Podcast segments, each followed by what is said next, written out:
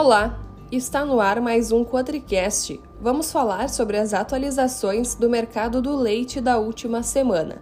A alimentação do rebanho é uma das principais despesas na produção de leite, sendo o concentrado, composto principalmente por soja e milho, o item mais caro. A pesquisa do CPEA, realizada em abril, revelou uma queda de 1,3% no custo operacional efetivo da pecuária leiteira em todo o Brasil.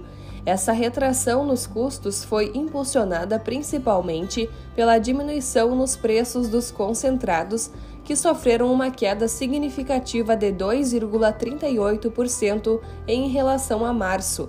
Essa redução nos custos está diretamente relacionada à retração dos preços dos grãos, visto sua importância dentro da pecuária leiteira.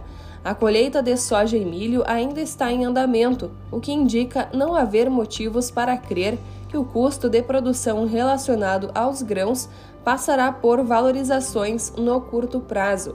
Portanto, este período segue sendo de melhores oportunidades de compras e diminuição dos custos de produção. Mas é importante ficar atento aos próximos desdobramentos da safra e movimentações das commodities. E assim finalizamos mais um Quatricast. Em breve voltaremos com mais informações.